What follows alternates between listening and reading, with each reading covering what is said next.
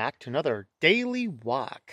Well, today I want to talk briefly about uh, books and endless books and things like that. Uh, of course, I do write Christian books, and hey, I really appreciate you guys buy them and leave comments on them and things like that.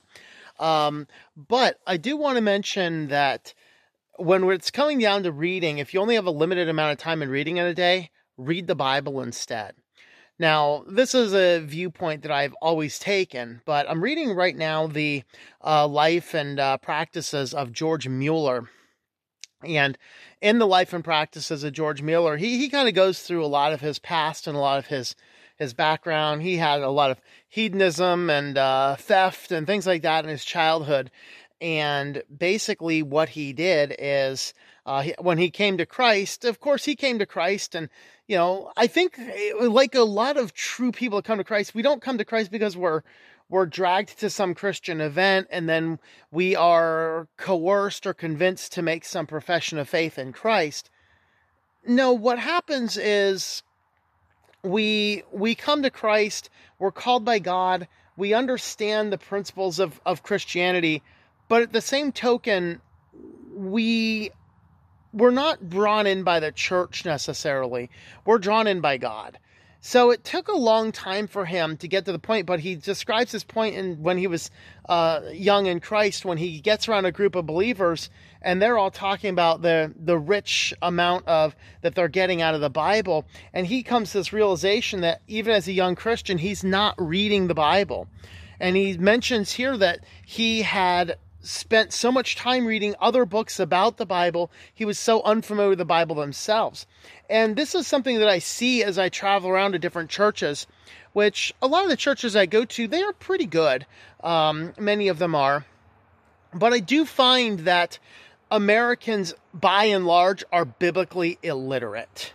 Um, and what I mean by that is that people have not spent the time reading the scriptures. They don't understand what is in the Bible. They don't spend a lot of time reading it.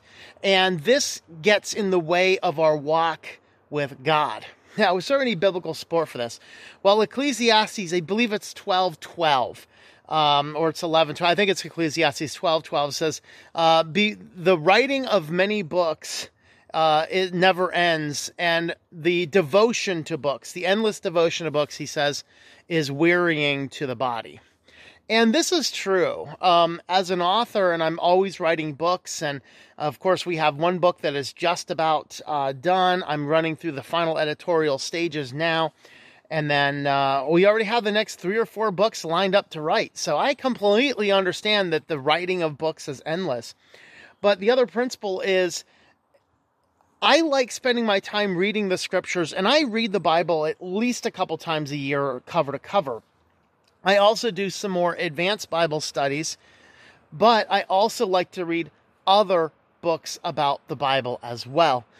The books about the Bible, they can be very good for clarifying individual points or understanding individual points. My Kings of All Creation series, we talk about uh, the various kings and we highlight sanctification, we highlight prayer. Our upcoming one highlights influences in our life. All very important principles, and each one of these books draws richly from scriptures, having, you know, close to a hundred or so references in a hundred pages of the Bible. Um, in these books. And so, but if you devote yourself exclusively to Christian books, you do not gain the richness. As Mueller writes in his in his diary in his autobiography and he writes that um, you know why do we read spend so much time reading authors who are explaining God's word rather than reading God's word ourselves and having the Spirit explain it to us.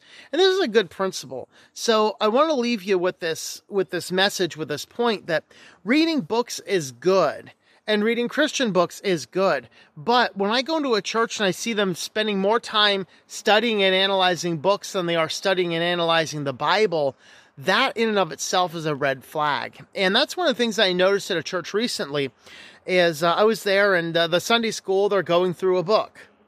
Not going through doctrine or going through they're just going through a book And then one of their uh, afternoon, evening groups, they're going through a book. Now, the sermon was when I went through a, a chapter of scripture and, and explained it and did eh, probably more life application than, than biblical doctrine for sure. But the fact of the matter is, what we were starting to see is um, I was starting to see that that this church was relying so much on books, and in a result, there were some sound people in the church, but I found a lot of people they were completely unfamiliar with some basics in the scripture. Um, but it was clear that they spent their time reading books instead. And when we devote ourselves so much to books, it wearies our bodies out. But when you spend the time reading the scriptures itself, it tends to be more refreshing. And so, if you're spending a lot of time reading the books, but you're not reading the Bible itself, I would ask you flip that around and spend some time reading the Bible instead. If you can find time to do both, it is absolutely worth doing both. But understand that people like me writing books, we can be wrong in our interpretation and our explanation. So, spending time reading the scriptures and seeking to understand what it says by using the scriptures to interpret the scriptures, this is the best basic principle that you can do. And so, I'll leave you with this, of course, from Ecclesiastes. The re- writing of books is endless, and the constant devotion of books is wearing to the body but the scriptures themselves are more refreshing. So spend your first fruits of your time of the day should be ta- spent in the scriptures themselves. Turn to the books only when you are looking for other explanations or you're looking for more clarifications or uh, more refinement on specific topics and but definitely put the scriptures first. Well, that's what I wanted to leave you with today. And um, sign up, of course, to the newsletter over at ourwalkinchrist.com. We'll be sending out another newsletter uh, here soon.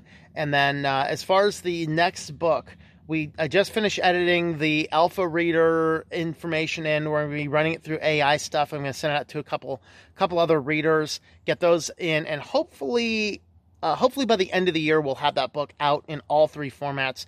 Also the audiobook for uh, half my life is in full swing development. Uh, we have, are completely done with chapter one. We're now working on the editorial or ch- section one i should say. Uh, this is a very different book. It has it's five different sections and each section has several chapters and the chapters are much shorter. There's like i think like 50 or 60 audio files with it. So we have about 20 of them, I have 15 or 20 of them done, and uh, we're still working on that. So hopefully within about, um, I'm trying to get that done by the end of October. So keep an eye out for that. Uh, the end of October, that should start rolling out to all the different audiobook platforms as well. Uh, of course, the newsletter will have more information about that.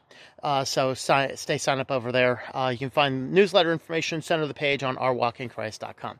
Thanks for watching, and I hope that you enjoy your daily walk in our Lord. Thank you for tuning in. Our Walk in Christ podcast is a listener supported presentation. For more information about how you can help, check out ourwalkinchrist.com forward slash support or our Patreon page at patreon.com forward slash Tom M. That's T O M M. Digital and paperback books are available on several online bookstores or at our website. Once again, the website is ourwalkinchrist.com.